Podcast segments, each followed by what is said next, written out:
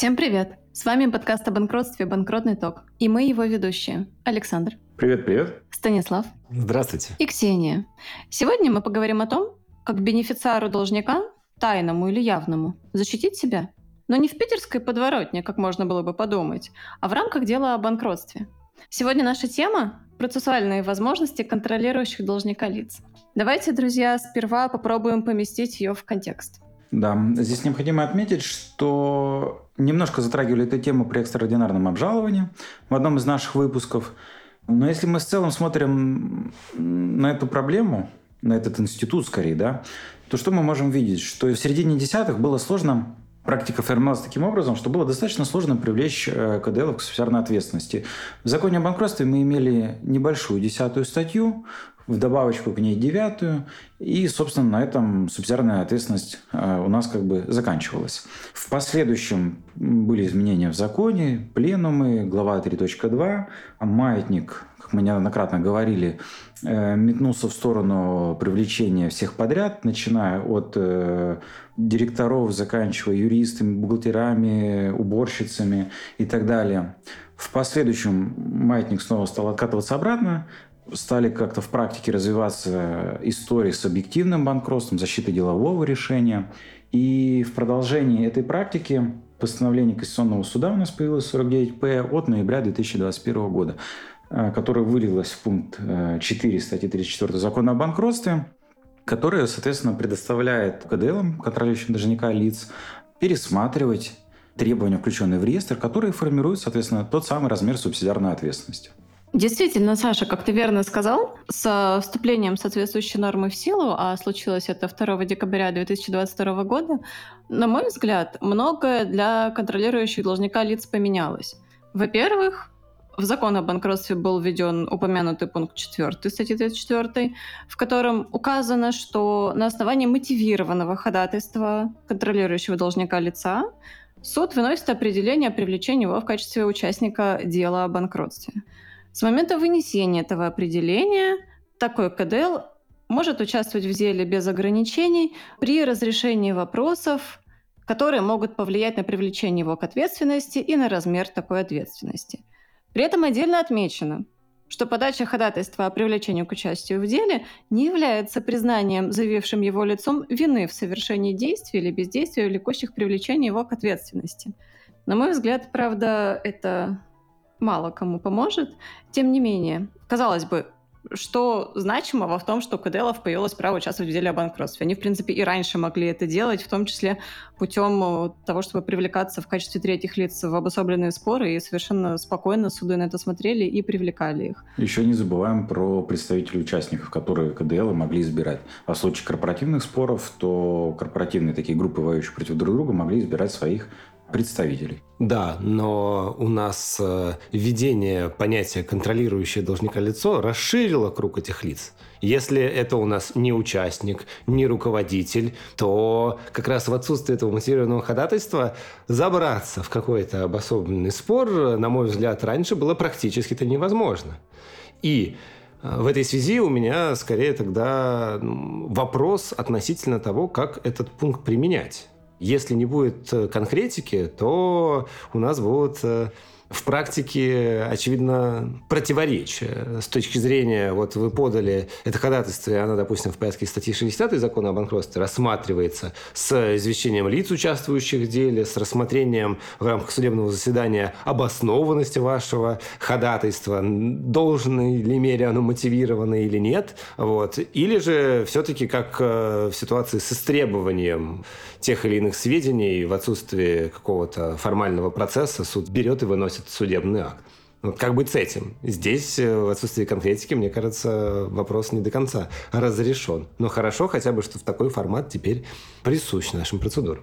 С одной стороны, действительно хорошо, но есть и для меня сложность в том, чтобы рассматривать этот пункт как некую морковку для контролирующих должника лиц, поскольку действительно мне кажется, что, особенно в случае, если это фактический бенефициар или какой-нибудь контрагент по сделке, или лицо, которое оказалось держателем активов, зачастую, может быть, и не подозревая о том, насколько все это было нечисто, все, что опосредовало передачу активов, или, в принципе, участник, который был участником общества, общество очень длительное время назад, перед тем, как понять, надо ли ему заявлять это ходатайство, и есть ли у него риск того, чтобы быть привлеченным к субсидиарной ответственности, ему надо понять, относится ли он к контролирующим должника лицам в период за 3 года до наступления объективного банкротства. То есть еще на этапе начала возбуждения производства по делу такой КДЛ должен задуматься, когда же наступило объективное банкротство, когда нет ни финанализа, ни сделок, ни выписок, ничего вообще нет, неизвестно.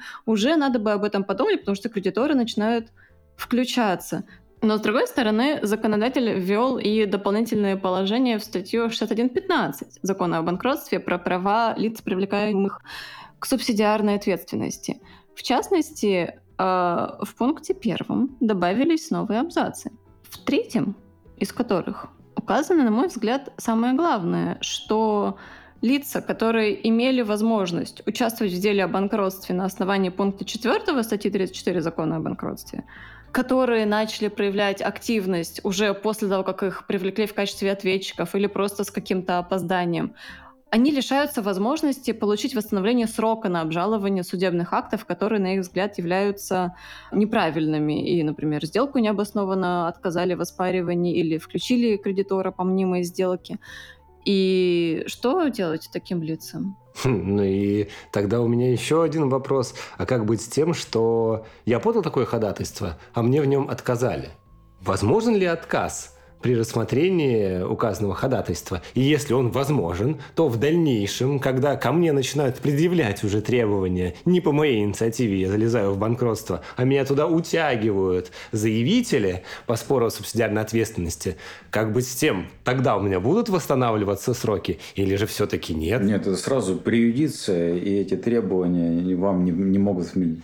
Тогда бы все бы залетали с немотивированными ходатайствами, чтобы получать преюдицию. Тут вообще в целом вопрос, что какие обособленные споры в деле о банкротстве не затрагивают права контролирующих должника лиц. Конечно. Установление начальной цены, требования, сделки, все, За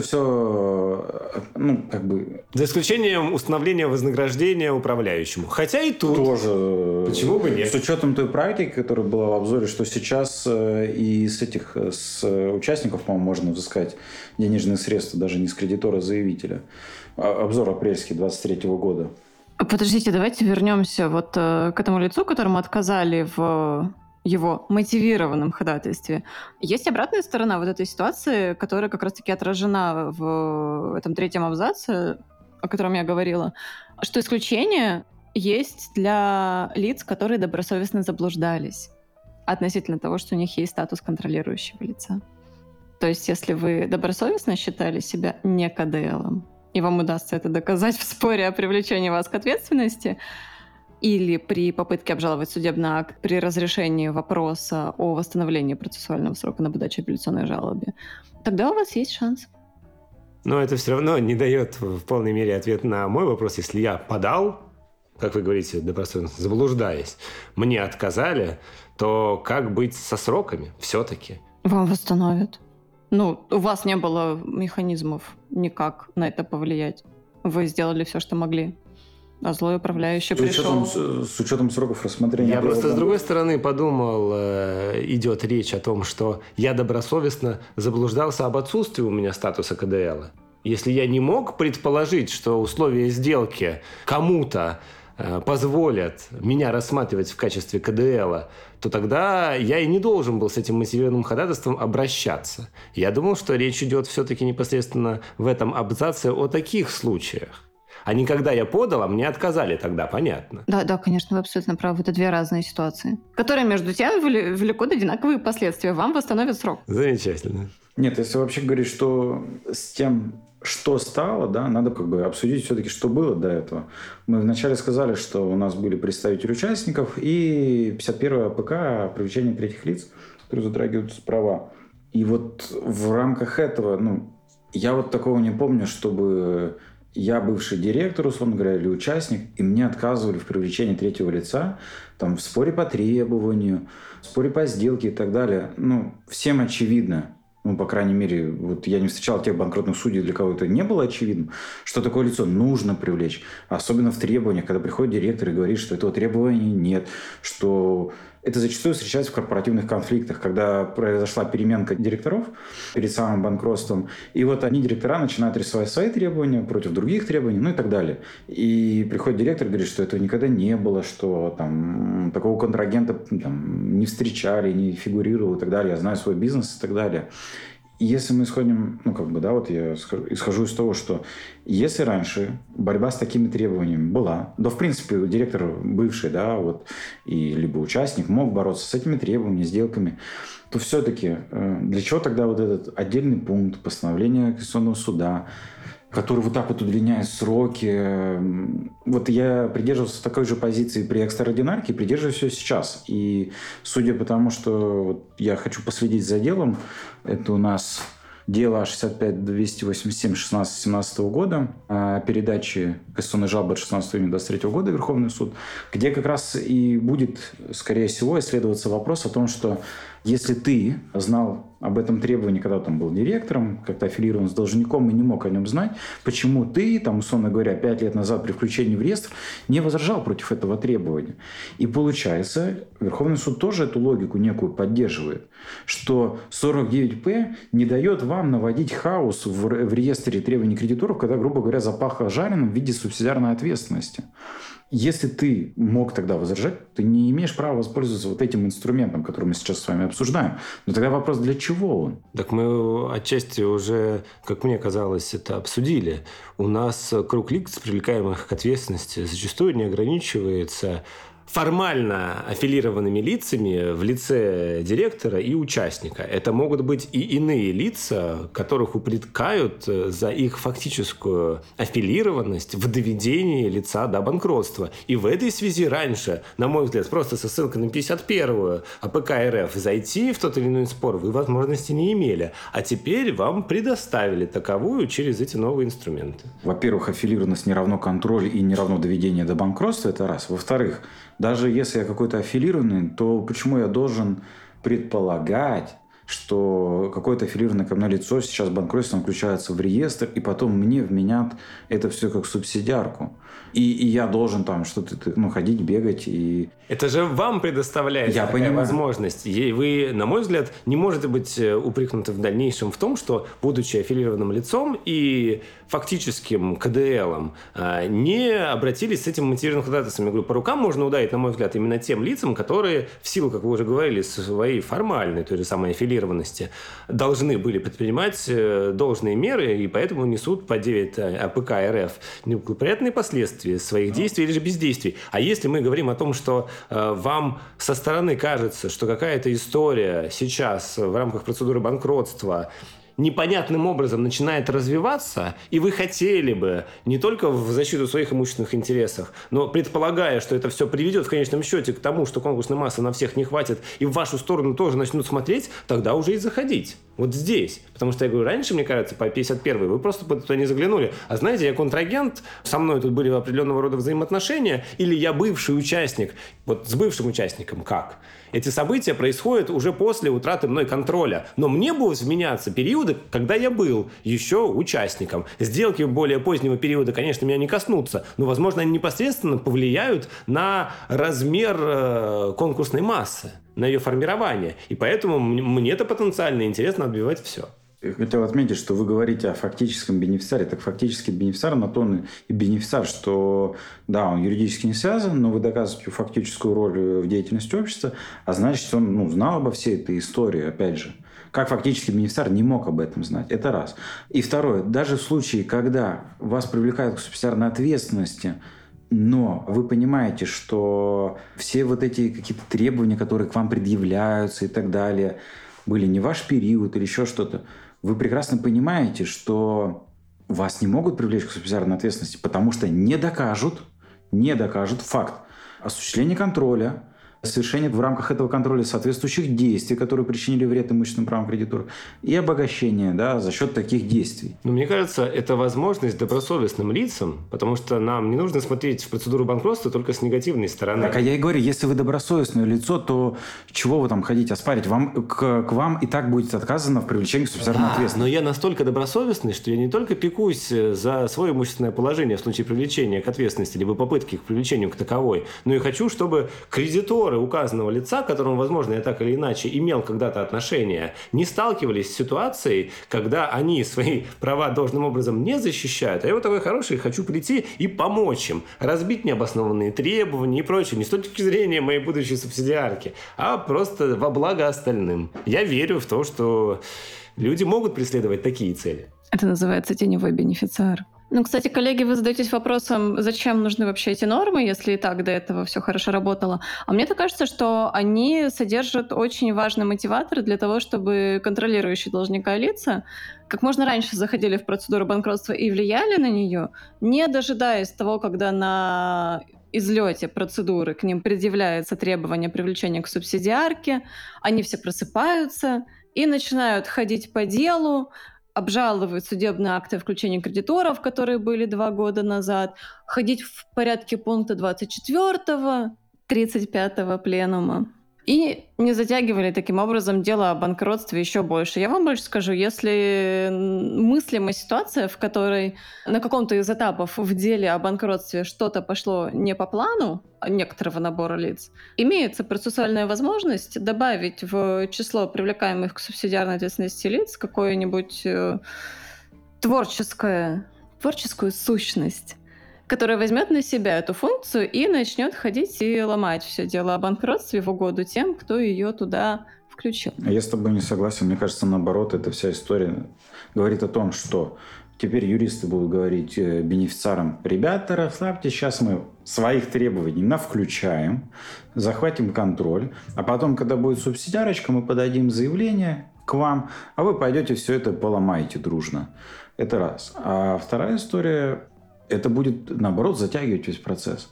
Наоборот, нужно стимулировать бенефициаров, директоров, не допускать включения в реестр несуществующих требований. И опять же, можно говорить о том, что бывший участник, там прошло какой-то период времени, бывшими участниками, директорами просто так люди не становятся. Ну, убираем там номиналов и так далее, и так далее. Ты все-таки бизнесмен, ты владелец бизнеса, и все вот эти предпринимательские риски несешь. И когда ты выходишь из бизнеса, ну, наверное, добросовестно и разумно немножко последить за жизнью его. Что там вообще происходит? С одной стороны, допустим, да. Допустим, можно с этим согласиться. С другой стороны, мне кажется, мыслимая ситуация, в которой бывший директор, вел бизнес так, как он вел, в каком-то обычном порядке. Но ретроспективно, глядя из ситуации банкротства, при определенных условиях мыслимая ситуация, в которой будет сделан вывод, что именно то лицо вело предпринимательскую деятельность таким образом, что в итоге это привело к банкротству. И момент объективного банкротства, например, наступил, как вот мы смотрим из 2023 года, наступил еще тогда, в 2017, когда был директором наш несчастный ответчик. Ну и все-таки, на мой взгляд, ситуации, когда КДЛ стремится вычистить реестр от необоснованных требований, присуще только случаям, когда у нас этих КДЛов несколько. Почему? Поскольку если у нас ответственность меняется за сформированный реестр лицу, которое не имеет контроля фактически над этой кредиторской задолженностью, которой на самом деле не должно было бы существовать, то только тогда он идет с этими требованиями бороться. Поскольку, если он осознает неотвратимость привлечения его к ответственности, чем больше сумма требований, которая так или иначе связана с ним, тем больше объем потенциальных активов он за собой сохранит. Ведь если мы говорим о том, что его привлекли к ответственности, потом эту ответственность разобрали те, в пользу кого эта сумма присуждена, и вот, пожалуйста, у вас был карманный кредитор в процедуре банкротства, и теперь у вас карманный кредитор в части требований непосредственно к вам. И поэтому отбиваться от этих историй зачастую, на мой взгляд, стремятся КДЛы только в случае, если утрачен контроль над этим эфемерным кредитором, это первое, либо если привлекают целый ряд лиц, одни этого кредитора контролируют, а другие нет, а возможно и наоборот, стремятся в рамках продолжения какого-то своего корпоративного конфликта сформировать задолженность таким образом, чтобы обоих этих участников корпоративного конфликта привлекали к ответственности, но у одного будет ручной кредитор, а у другого нет. А бремя этой ответственности, субсидиарной, ляжет в равной степени на них обоих. Поэтому этот, я говорю, механизм, возможно-то и правильно, что наличествует, но сами ситуации, в которых он, возможно, будет использоваться, на мой взгляд, они такие с душком, простите уж. Ну, здесь тоже возражу вам, что есть инструмент для таких случаев. Это первое, что в субсидиарную ответственность не включаются аффилированные требования. Ну, я КДЛ в той самой ситуации прихожу и просто раскрываю все как... Всю подноготную. Откуда требование, как оно связано с другим бенефициаром, как оно связано со мной и так далее. Ну, если у меня есть такие возможности. И эти требования, грубо говоря, устанавливаются, что они аффилированы и не идут в размер субсидиарной ответственности. Это один способ защиты. Второй способ защиты. Верховный суд неоднократно высказывался, что корпоративные конфликты недопустимо разрешать с помощью банкротства. И почему бы так не защищаться, да, в этой ситуации? Я еще раз говорю, что я не... какой-то ястреб в плане привлечения всех к субсидиарной ответственности. Наоборот, мне кажется, сейчас сформирована такая практика, что слишком жестко, особенно в той турбулентной ситуации, в которой находится сейчас наша экономика. Мы пережили ковид, дальше и дальше и дальше. Проблем, как говорится, меньше не становится. Жизнь становится только интересней. И бизнес от этого тоже страдает. В конечном счете мы тут все будем через одного ходить с субсидиаркой. Но... все-таки вот этот инструмент не до конца мне понятен, и, по моему мнению, он вносит некую сумятицу, суматоху и будет привносить некий хаос в дальнейшем. Я вот просто пытаюсь моделировать ситуацию. Управляющий подает субсидиарку, указывает там директора, предыдущего директора, всех участников, еще находит тайного бенефициара, а еще привлекает кого? Ответчиков по сделкам, например, какие-нибудь юридические лица, и еще пару работников компании. И вот мы начинаем процесс доказывания и процесс защиты по этому спору. Ну так последняя практика говорит о том, что ты сходи еще докажи факт контроля вот у этих ребят. Зачем им ходить и ломать эти требования? Я говорю вот про работников, да, ответчиков по сделке и так далее. Особенно если не доказан, например, факт зеркальности бизнеса, да, вот перевода. Но опять же, мы с вами все равно делаем акценты на требованиях, но зачастую размер субсидиарной ответственности зависит не только от объема требований, но и от размера сформированной конкурсной массы. И поэтому на процесс ее формирования, если уж нам дано повлиять, то, возможно, это будет как раз и к выгоде этих бенефициаров в конечном счете. Ну, кстати, действительно, можем ли мы помыслить какой-либо обособленный спор в деле о банкротстве, который бы не влиял на размер субсидиарной ответственности. Ну, может быть, кроме вопроса назначения управляющего. И то, если КДЛ видит, что управляющие действуют недобросовестно и имеются основания для удовлетворения жалобы на него, то может и такая ситуация сложиться, когда управляющий будет просто снят с процедуры по жалобе КДЛ. Ну, а потом залететь в случайную выборку, например, со стороны КДЛ. Ну, опять же, я говорю, что есть институт, хорошо, надо смотреть, как им пользоваться, но... Ну, я лично люблю перемены, и мне кажется, что при должном внимании к этому механизму и в случае, если практика будет формироваться так же активно, как она формировалась в последние, полтора года, с тех пор, как появилось постановление 49-П, то действительно можно говорить о том, что расклад сил в целом в процедуре изменится, и это все какое-то движение. Вы не видите здесь поля для злоупотребления? Например, какой-то маленький кредитор хочет заполучить всю конкурсную массу, будет бороться против других больших кредиторов, привлекая в соответчики какое-то, ну, то лицо, которое не подлежит к субсидиарной ответственности. Вот у него появился статус ответчика по субсидиарке, и этот ответчик начинает ходить и перемалывать все остальные требования. Но это возможно только если этот самый кредитор, инициировавший привлечение лиц к субсидиарной ответственности, упустил сроки, ведь во всех других случаях он сам всем этим инструментарием и располагает. С одной стороны, да, с другой стороны, он не может не располагать доказательной базой для этого, потому что у него ограниченные возможности в познании того, что так было вот до него. КДЛ, раз он от этого маленького кредитора и такая же доказательная база, они же работают с одной информацией. Не, ну тут просто речь про то, что когда-то о чем-то не договорятся, когда-то залетит этот маленький кредитор в самый конец, там, в последний день двухмесячного срока при конкурсе, да, то есть, до этого уже все включалось, там, наблюдение 3 года шло, ну, какая-то такая вот история, и начинается вот эта вот снова карусель.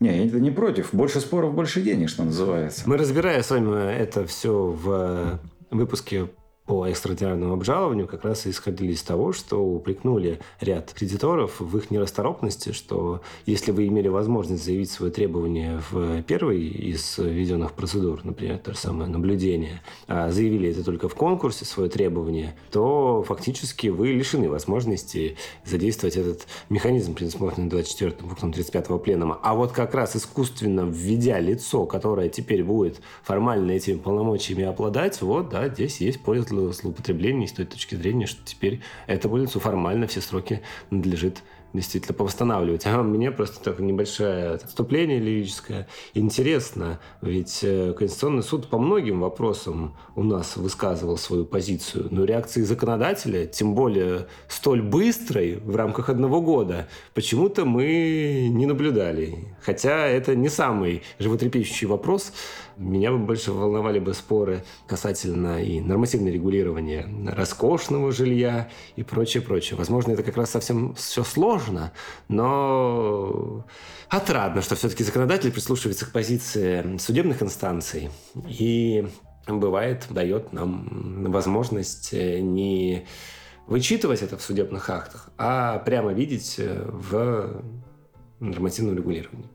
Ну, кстати, возвращаясь к вопросу контролирующих должника лицах и даже тех, кто добросовестно заблуждался относительно своего статуса, есть один разряд контролирующих лиц, которым не дается такая возможность, которая заключается в том, чтобы добросовестно заблуждаться относительно своего статуса.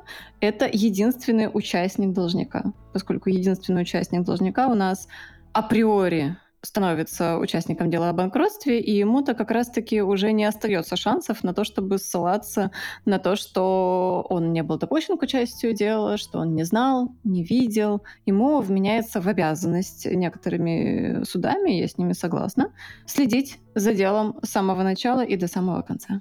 Тогда у меня все-таки вопрос, а что это за понятие такое добросовестное заблуждение? Я понимаю, просто заблуждаться, в силу каких-то обстоятельств. Но вот добросовестно заблуждаться, это значит предпринять все возможные меры для того, чтобы не допустить этой ситуации и все равно заблуждаться. Категория такая весьма специфичная, на мой взгляд. Добросовестность, она же упирается в то, как ведет себя среднеобычный нормальный участник оборота, если в подобной ситуации обычное лицо, которое не замышляет никакой шалости, не предположило бы, что оно является контролирующим должника лицом, то оно действительно заблуждалось. Например, наследник контролирующего должника лица, который получил значительную часть имущества. Он уж точно, особенно если он какой-то малолетний, точно заблуждался и точно добросовестно. Никакой другой ситуации в этом случае помыслить, наверное, нельзя. Я думаю, он просто даже не оценивал это. А следовательно, и не мог заблуждаться. Не дави на больной. И в этом же контексте можно подумать об ответчиках по взысканию убытков. Поскольку в деле о банкротстве граница между взысканием убытков и привлечением к субсидиарке может быть немного размыта, интересно, что на ответчиков по убыткам не распространили эту возможность. С одной стороны, все понятно. Ты отвечаешь убытками за конкретные действия, на конкретную сумму. Тут все, то есть сумма ограничена твоей ответственности, заранее известна в целом. Поэтому давать тебе полномочия, потому чтобы ломать какие-то требования кредиторов или оспаривать что-то в деле о банкротстве, наверное, смысла нет. Но что, если ты из ответчика по убыткам превратишься в ответчика по субсидиарке? С учетом того, что суд сам может квалифицировать так это или иначе. Ты такой думаешь, я ответчик по убыткам, мне ничего нельзя. А потом, хоба, ты ответчик по субсидиарке в конце, когда суд уходит из совещательной. И ты уже не можешь добросовестно заблуждаться, поскольку ты уже погрузился в это дело о банкротстве и должен был догадаться, что у тебя на самом деле статус КДЛ. Здесь вот буду защищаться так же, как Станислав, что ответчик по убыткам должен иметь такое право именно для формирования конкурсной массы, например. Участвуешь в оспаривании сделок, борьбе с выводом имущества и так далее. Почему нет? Так требования к нему есть конкурсная масса. Требования взыскания убытков. но... И он говорит, наделить указанное лицо таким же объемом полномочий, как и КДЛов по спорам о субсидиарке. Ты наберешь массу, у тебя не будет убытков. Ты рассчитаешься с кредиторами. Ну, извините, здесь это так не работает. В моем понимании категория убытков, она как раз и предполагает, что они могут быть присуждены и в отсутствии процедуры. То есть вы своими действиями причинили ущерб обществу. И поэтому здесь у нас вам так просто от ответственности-то не уйти, что мы наполнили конкурсную массу имуществом, и поэтому убытков-то нет. Убытки есть в любом случае у общества. И даже если это окажется в конечном счете профицитной процедурой, то выйдя из нее, это требование никуда не исчезнет. Оно будет наличествовать только если общество вам в лице там единоличного исполнительного органа какого-то этот долг не простит. Не, ну я же говорю о ситуации, когда КДЛ подконтрольно это общество. Я в этом плане, что ты смог рассчитаться с кредитором. Убытки такая категория. Но мне сложно представить ситуацию, когда в деле о банкротстве кредитор подает на убытки, КДЛ такой что-то вспоминает, идет, оспаривает, возвращает, пополняет конкурсную массу, рассчитался с кредитором. Ну, мне кажется, суд в жизни никогда не удовлетворит такое заявление в деле о банкротстве об убытках. Нет, ну подождите. Если у нас из процедуры общество вышло, то, следовательно, это уже действительно вне рамок производства по делу о банкротстве должно разрешаться. Но я допускаю ситуации, когда у нас вот этот вот КДЛ, бывший, допустим, руководитель, но не являющийся участником, позволил сформировать конкурсную массу, в конечном счете обеспечивающую удовлетворение требований всех кредиторов. Общество вышло из процедуры, а участник, поскольку это иное лицо, назначив директора, все продолжил. Те самые поползновения в адрес данного лица, поскольку убытки, я говорю, они в первую очередь причины обществу, и с реестром требований кредиторов никак формально не связаны. Так нет, я с вами согласен, но я же начал с того, что этому КДЛу это общество подконтрольно. Общая рекомендация для слушателей – участвуйте в профицитных банкротствах. А в непрофицитных не участвуйте. Все гениально просто, как и наш подкаст. Всего хорошего. До свидания. Всем большое спасибо. Пока.